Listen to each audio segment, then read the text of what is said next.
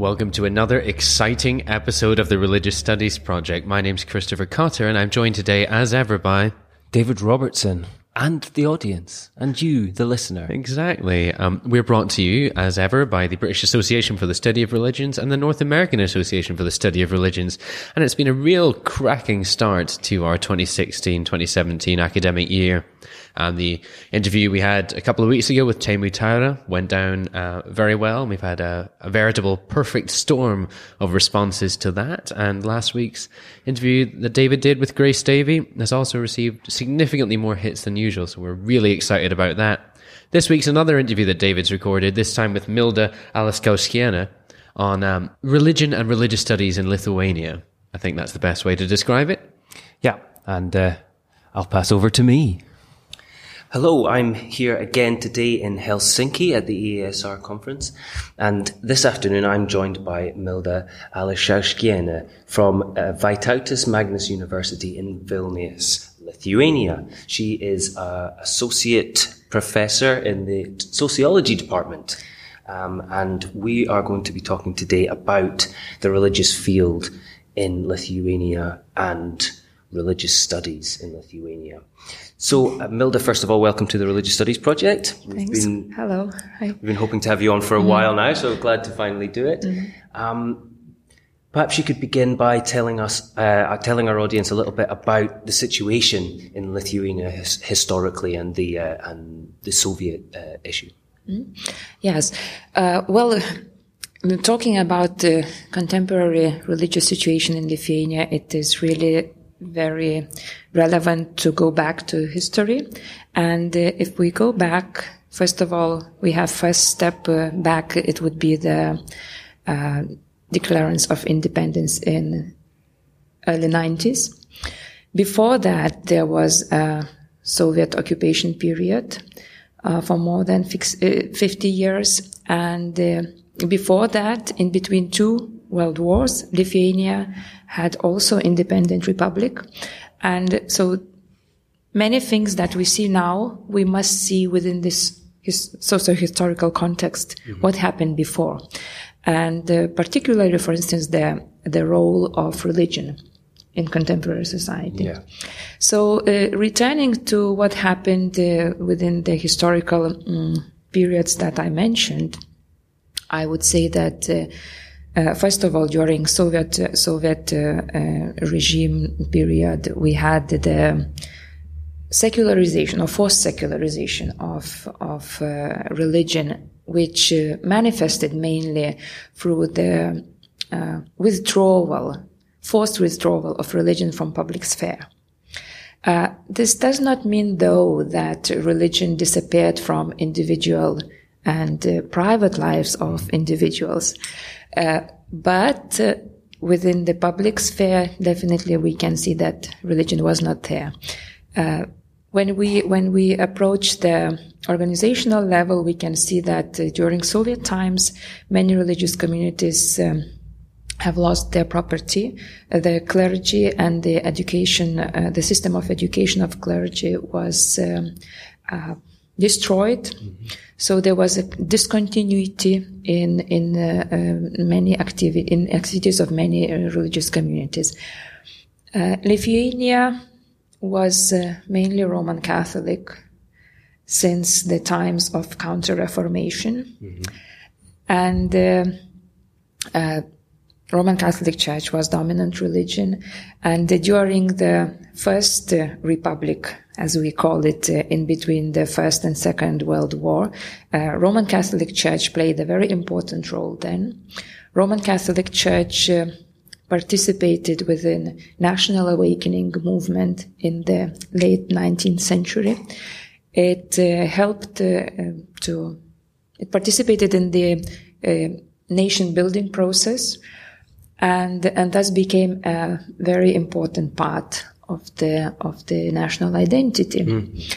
And uh, during the Republic times, the First Republic times, Roman Catholic Church also was an active agent within public life, and this meant uh, that, uh, for instance, priests were also um, sometimes officers of the state. You know, they were they were um, having posts within uh, government uh, offices, and they they were able to to make decisions on behalf of all religions Yes. within within state.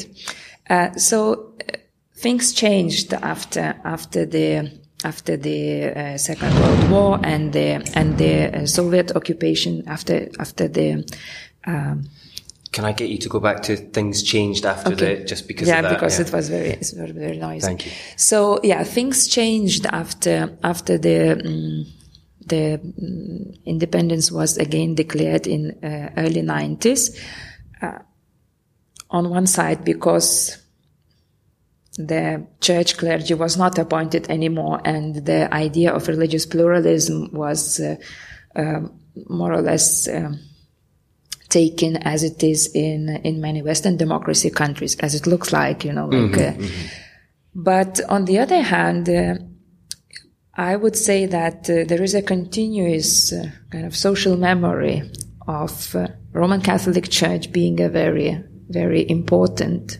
part of of national identity and of public life. That's interesting. I mean, that's a very similar situation uh, in Poland, for instance, where you have this very strong cultural identity with Catholicism, which is, of course, so different to the way that it is in the more sort of Protestant uh, kind of countries. Um, well, well, where most of the sociology of religion comes from, let's face it. yeah. But I'm wondering if, like Poland, there was was the particular form of Catholicism quite loosely adhered to? Although you have the very strong cultural identification. In Poland, for instance, there are a lot of folk practices. It's a very vernacular form of, of Catholicism. Is it similar in Lithuania? Uh, yeah, I would say, although it's uh, it's different from Polish because of as when when you see that it's related also to cultural uh, identity. You know, Poles are uh, it's a, it's a Slavonic uh, nation, and Lithuanians uh, have uh, different uh, the language is different, and and and we have uh, in Lithuania yeah, some different different uh, cultural aspects uh, might be visible.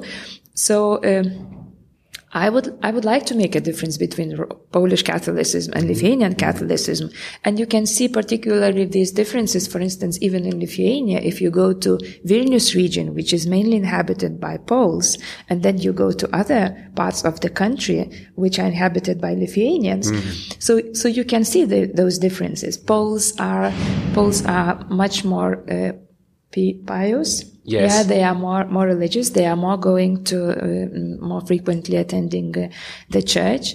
They have also these very colorful lived religion symbols, you know, yeah. yeah, which in Lithuania are uh, by Lithuanians are not were not so much adopted. Uh, Lithuanians are more mm, well, Lithuanian Catholicism symbolism, I would say, is more. Um, um, manifested through different uh, wooden carved uh, uh, sculptures, you know, Okay, okay. figures and uh, yeah, or or the, for instance, uh, metal. um, mm, uh, metal suns with crosses, you know, see, that are, that that are used widely in in the on the countrysides, for instance. So, uh, yeah, dif- this symbolism is different. Yeah. And I think also that uh, during Soviet times, the mm, the the impact of Soviet times for Roman Catholic Church, both in Lithuania and in Poland, was a bit different too. Different, yeah. because because Lithuania, as you know, was one of the republic of the Soviet Union, so that meant that that the country was depending very much on the Moscow, and it was really, in a sense, closer to the the ideal of uh, uh, communist uh, whatever vision they had of the society And so the Poland. secularism was much more Yes, firmly um, yes, en- yes, I would- enforced. Yes, I would say so. I would say so. Meanwhile, in Poland, they they they could have they first of all they they had more uh, kind of um, you know. Uh, individualistic lifestyle. They they had the, um, in many cases you know more vivid uh, uh, rural lifestyle and where where the religious life might be more more uh, yeah alive. There Was there in Lithuania then any kind of sort of religious underground during the Soviet um, era? And I mean, either whether we're talking about Catholicism or, or more vernacular forms or, or whatever, was this stuff going on under the surface? Oh, sure. Oh, sure. Yeah. Uh, there was a Roman Catholic uh, Church Chronicle that was published, and it was it was a publishing in the underground. Right. Yeah. Right, so right. so people were were mm, printing it at home with their uh, lit small machines. About Yeah, it. yeah, yeah. So and they were sharing uh, among themselves how the mm, it was actually uh, the the history and the documents that were collected in those in those chronicles showing how uh, the Soviet state oppressed the church it was like a, collection of documents you know and, and evidences Oh, showing Yeah, yeah. showing yeah that that this is that we are oppressed at the same time, uh, there were priests who were taken to to to the prisons, you know, because of their of their activities. They some of the priests were really really very persecuted, and and uh, they were not able to freely freely speak uh, uh, during their sermons. You know. Uh, Everybody was aware at that time that uh, during uh, during the masses, someone is coming from the from the authorities to to to observe what's going on. Uh, at the same time, uh, I I would say that uh, what's interesting from my uh, field of research that I can see that minority religions also um, they they they lived their life. They lived their religious life. They were meeting in in uh, in the apartments. They were meeting in the underground, and they kept their activities. Uh, though uh, state authorities uh, were trying to reorganize some of the religious uh, organizations. For instance, there were attempts to join Baptists with Pentecostals. For instance, the the state the the uh, Soviet authorities thought that there is no need to have two registered religious organizations Yeah. that they can be joined, you know, for for whatever reason. But but this of course made some confusion in in in those uh, communities. So they rather decided then not to go against it because it was not possible, but rather to stay in more underground activities and keep on going with their with their uh, religious practices and rituals. Um, and when we when you talk about uh, minority religions, there um, are we talking about both kind of um, well, what we might call ethnic minority religions, you know, so th- things, uh, imported things like uh, Islam or whatever forms of Hinduism or anything. But are we also talking about new religious movements? I mean, um, anything in the kind of esoteric or new age kind of milieu? Um, why not? I, you know, when when you have uh, dominant one major religion, so the other religions are minority religions. Indeed, all of them. So uh, within minority religions, you can see the largest minority religion, Orthodox Church. Of course, you know, yeah, which is course. which is yeah, which is of course related to ethnical uh, minority as well. Yeah. Then there is Old Believers, which is also ethnically Russian-speaking part of population. Now, is that the the breakaway lineage of the Catholic Church? No, Old Believers is actually the schism of Orthodox Church.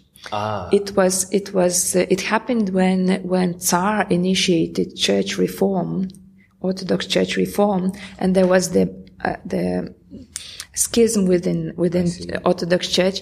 And at that time, because Lithuania was a part of Soviet, of, of Russian Empire at that time, these groups they were persecuted mm. by Tsar regime, so so they were going on the outskirts of the empire. And Lithuania, Latvia, and Estonia they ah. were on the outskirts. So yeah, both three countries of the Baltic states they have these quite visible minorities of old believers, which uh, at that time they were mainly rural dwellers mm-hmm. coming with their families and settling here in order not to be visible, you know, Right, and, yeah. and not to be persecuted anymore. So yeah, old believers.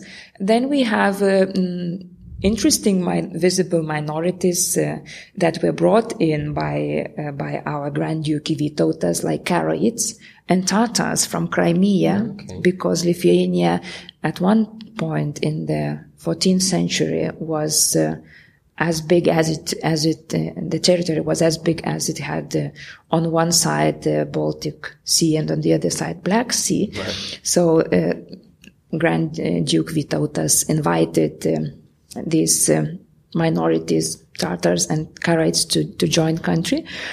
So uh, when I say Tatars, this means that uh, Sunni Muslims are mm.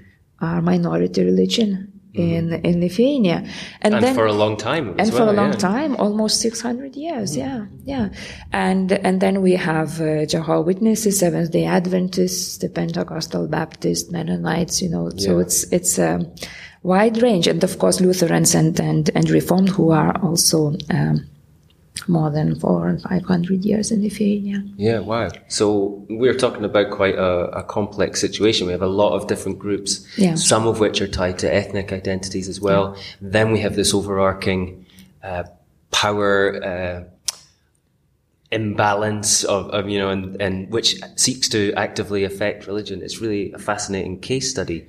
Tell us how it changed after the uh, after the breakup of the Soviet Union.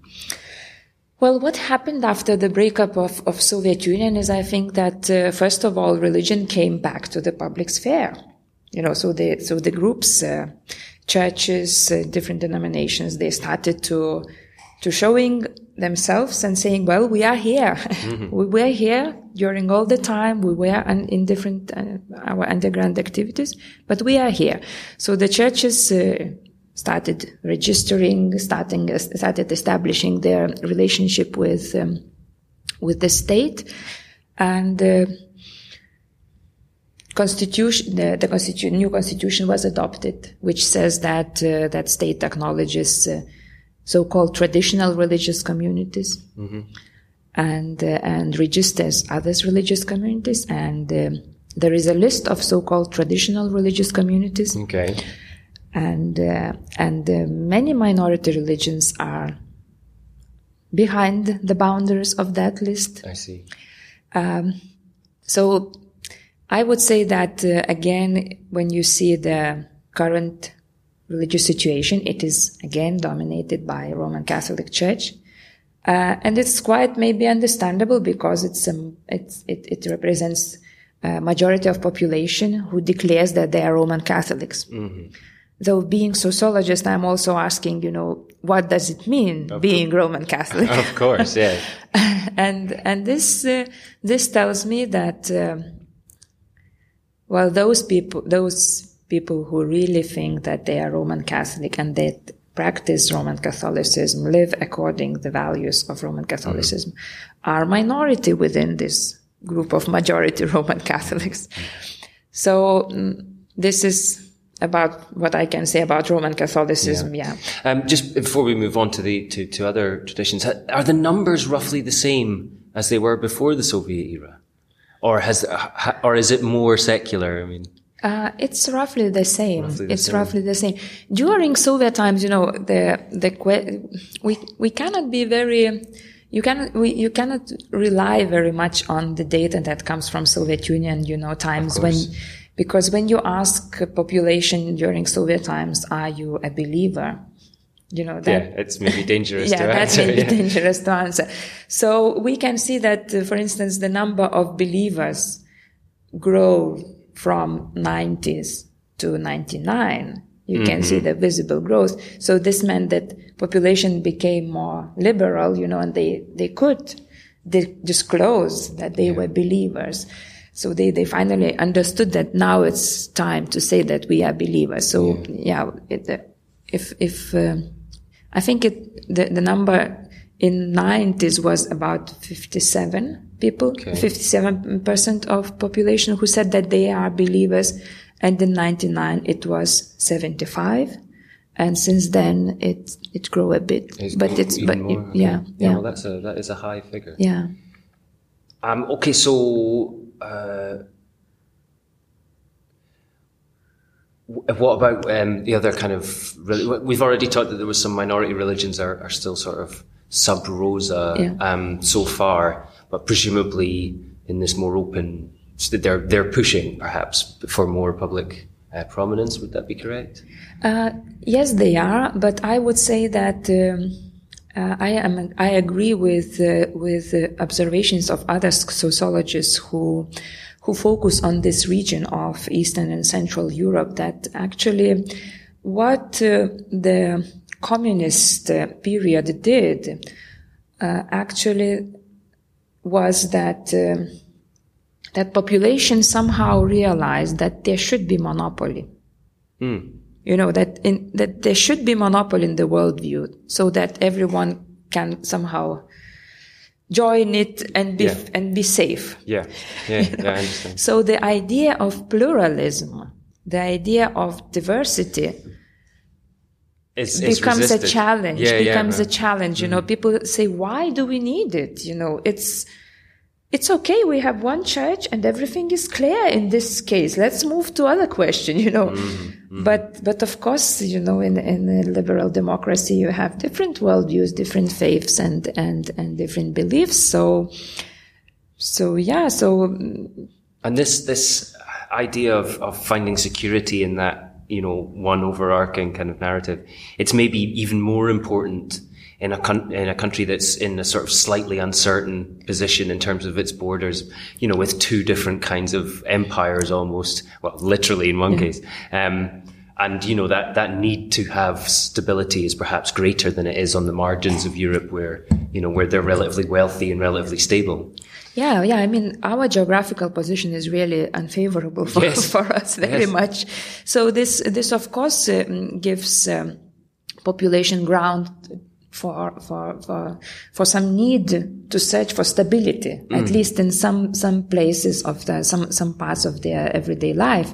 So yeah church seems to be like one of those spots uh, shelters maybe yeah. uh, but then interest, interestingly though in a, quite a cultural sense. So you you say i mean compared to some other countries in that area uh, the Lithuanians are, are well, Lithuanian Catholics are less pious and less, you know, less attending church yeah, and things, yeah. but still strongly identifying mm. with that collective yes, identity. Uh, yes, and I think that um, they they identify this, with this and they uh, kind of don't uh, don't disagree. Mm. Uh, what, for instance, religious and political elites how they are how they are acting and what what kind of decisions they are making. Mm. Because, for instance, uh, a few days ago, Lithuanian Parliament has adopted a very conservative uh, artificial insemination uh, pro, um, law, mm-hmm. which is uh, again a project of of um, church. Um, I'm I'm guessing that there's not high levels of immigration. Would that be correct? immigration or? yeah in, into lithuania yeah it's it's uh, it's very little and uh, you, so far if to speak about the refugee crisis mm. in, in in europe i think uh, maybe just uh, just a few tenths mm-hmm. have arrived of refugees to lithuania interesting have you seen any signs of um, what we could, for want of a better term, call religious innovation in this period of uh, where religion is suddenly um, allowed to be spoken of again. Um, have you seen any signs of, of, new forms or new sort of uh, public expressions of, of religion?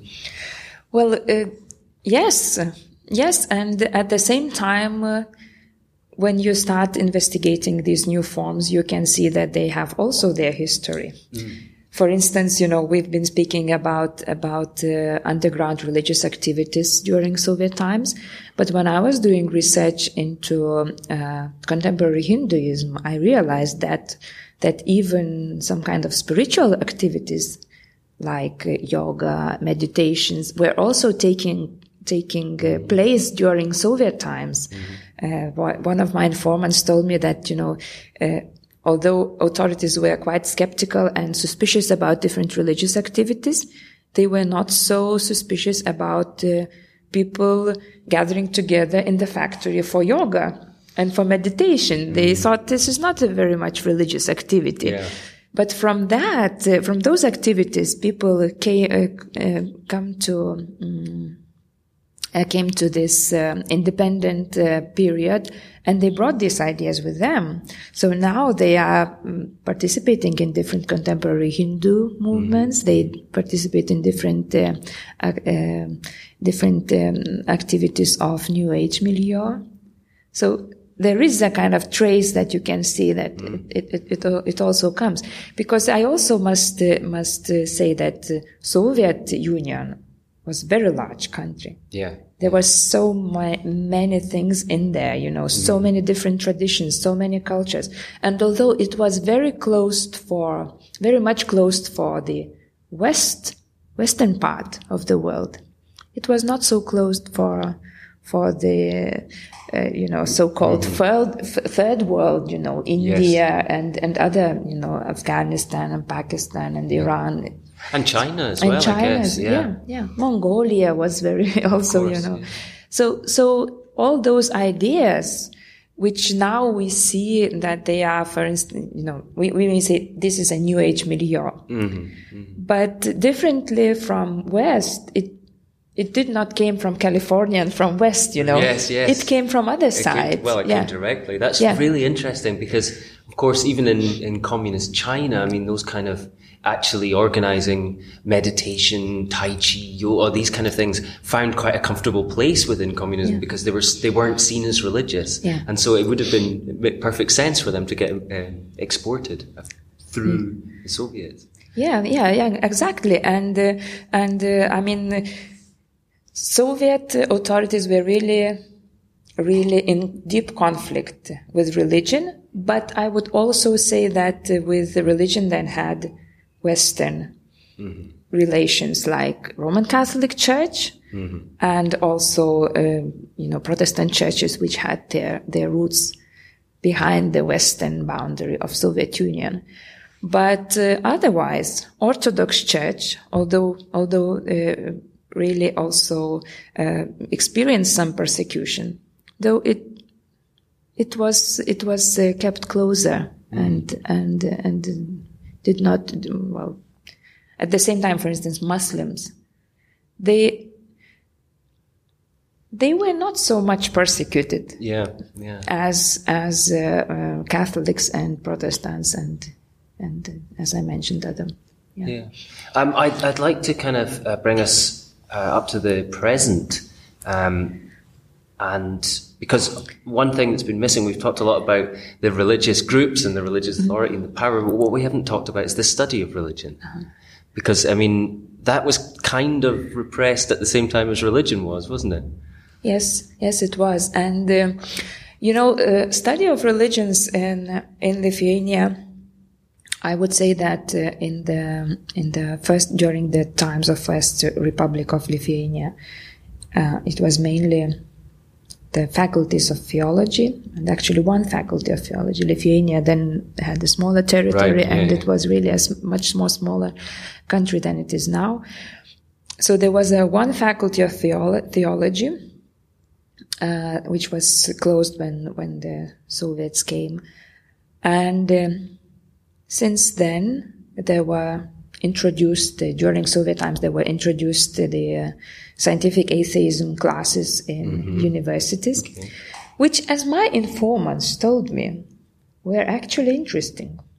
and challenging, and you know, I had uh, interviews with uh, with people who who uh, were born in the rural areas of Lithuania, and then mm-hmm. they came during Soviet times to study in the cities. Mm-hmm and they said that coming from traditional milieu to university and hear some critique of religion was actually, they enjoyed it. It yeah. was challenging because it was also something that made you think. Maybe the first time yeah. they'd ever encountered yes. a different view. And, yes, yes. Um, to think, to reevaluate, to, to, to, to reflect upon what, what is your background, what are you doing? Why are you doing this or that? Why is your behavior this or that? So uh, there was a, a, study of scientific atheism. I'm uh, some some of my informants, I can rely on, only on this research so far.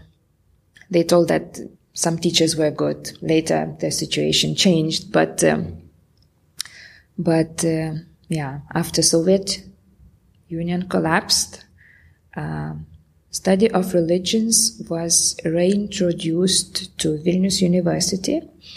Uh, in 1993, the, the Center for the Study of Religions was uh, created, and it is there until now. Uh, they have a, a, study program for of ma- master study program of the science of religion. Uh, they are mainly focusing on of their expertise is philosophy of religion. Right. What uh, at the beginning they they have made some some um, uh, really interesting empirical research into religious situation of the country. Was it 1994, maybe 1996 years? But then they they they they changed the focus and uh, and yeah, and I guess that's it. Vytautas Magnus University has a faculty of theology also, but it's it's mainly theology faculty. There there are no really study of religions as as uh, we what, would understand it. What's been the reception um, of the study of religion in such a uh, devoutly Catholic uh, or majority Catholic country because I know in other countries um, we'll be speaking to James uh, Kapaló um, this year as well about setting up in Cork with a very strong Catholic kind of presence. And I know that this, uh, in Russia as well study of religion is now just really taking off. Um, so uh, what was the relationship with like with the state and the public? The relationship is is um, kind of clear for everybody because if you if you study religion the definition of religion is Roman Catholicism. Right. What is religion in Lithuania? It's Roman Catholic Church. Mm-hmm. So when you study religion, you study Roman Catholic Church. Uh, as being sociologist, I can I I can still say uh, still say that I'm study I study religion, but I study religion as a social institution, mm-hmm. and that's why it's uh, religion, not plural religions. Yeah, yeah, yeah. But uh, I now I would rather make this emphasis on plurality because then people somehow start thinking, oh, religions. Mm-hmm, mm-hmm. There are more religions, isn't it? So, so yeah, we we that's what we also emphasized uh, in the in the uh, name and in the activities of Lithuanian Society for the Study of Religions we emphasize religions. So then people hear that it's plurality. Indeed. Yeah. And, and you're now members of the EASR as well, aren't you? We are members. Yeah, great. Mm-hmm, yeah. Um, I'm going to wrap it up there. I mean, that's a really interesting, um, and not only just to get the specific details of these different contexts, because they're all different and they're all, they all tell us something about how people identify, but, um, yeah, just to get this historical sweep and this uh, institutional aspect at the end. So, uh, Milda, thank you so much for being on the Religious Studies Project. Thank you. Excellent to hear that interview, David. Um, Milda's also written uh, a piece for you for the, the BASR bulletin on similar topics, hasn't she?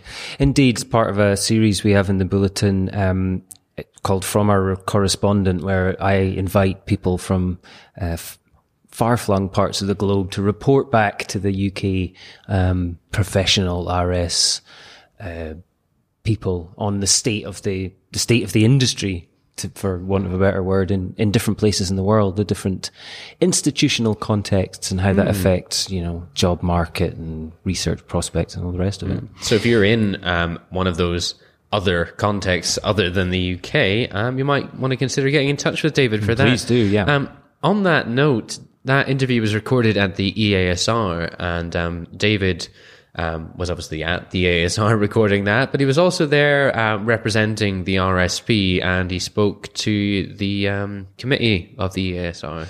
I did. In fact, I presented the RSP to the committee of the EASR um, with a proposal that we work with the EASR uh, to better promote um, European scholarship, so non-Anglophone European scholarship, um, particularly in um, places like Eastern Europe and uh, where it's relatively new field um, and relatively little heard from in um, in the Anglophone uh, speaking countries. So they agreed that this was a good idea, and so we are going to have two RSP reporters at the EASR conference every year from now on um, to make sure that we get um, a good batch of interviews representing for the European countries. So again, if you're going to be at EASR next year um, and you haven't heard enough, uh, you know, from where you are,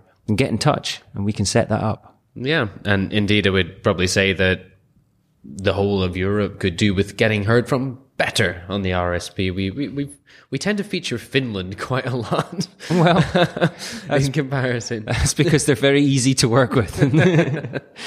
um, so yeah, um, we would love to do that. I am a little bit delirious today because I've just uh, printed off my uh, PhD dissertation. Um, so fingers crossed. So congratulations, Um, Chris. And um, I can hear, now, yeah. I if I listen, I can just hear applause coming from uh, drifting in through the window from all parts of the world. So um, sincerely well done. Well, we'll we'll wait for the Viva. Uh, I'm sure but you'll be that's fine. that's the next hurdle. But I'm incredibly relieved. So we'll be expecting to hear a lot more from Chris in the coming months. Exactly. You'll hear from me next week, actually, because I was speaking to Dawn Llewellyn, or Llewellyn, as I try and pronounce it, in the interview. And we spoke it at Socrel at Lancaster University, and it's the second in our Socrel series. And we spoke about um, religion and feminism broadly. Um, so it's a very interesting interview and quite broad ranging, and great to have Dawn um, fully involved in the RSP. She's been one of our major supporters and she's participated in roundtables and facilitated us coming down to Chester. It's great to have her actually on the podcast as a bona fide interviewee. Absolutely. So come back for that uh, next Monday. Come back for the response to this interview on Thursday. Don't forget that you can support the Religious Studies Project by using our amazon.co.uk.com and .ca links. That gives us a cut of everything you buy, not only religious studies material, um, at no expense to you, and it's a great way to support the project. You can follow the project on iTunes, Facebook, Google Plus, YouTube, Twitter. Have I forgotten anything? Those are the only ones we know about. If we have another social media account, um, someone else is running it. Yeah, and to Scam. Don't send them money. don't give them money, but do feel free to um, to like the posts. Um, but other than that, Chris, Thanks for listening.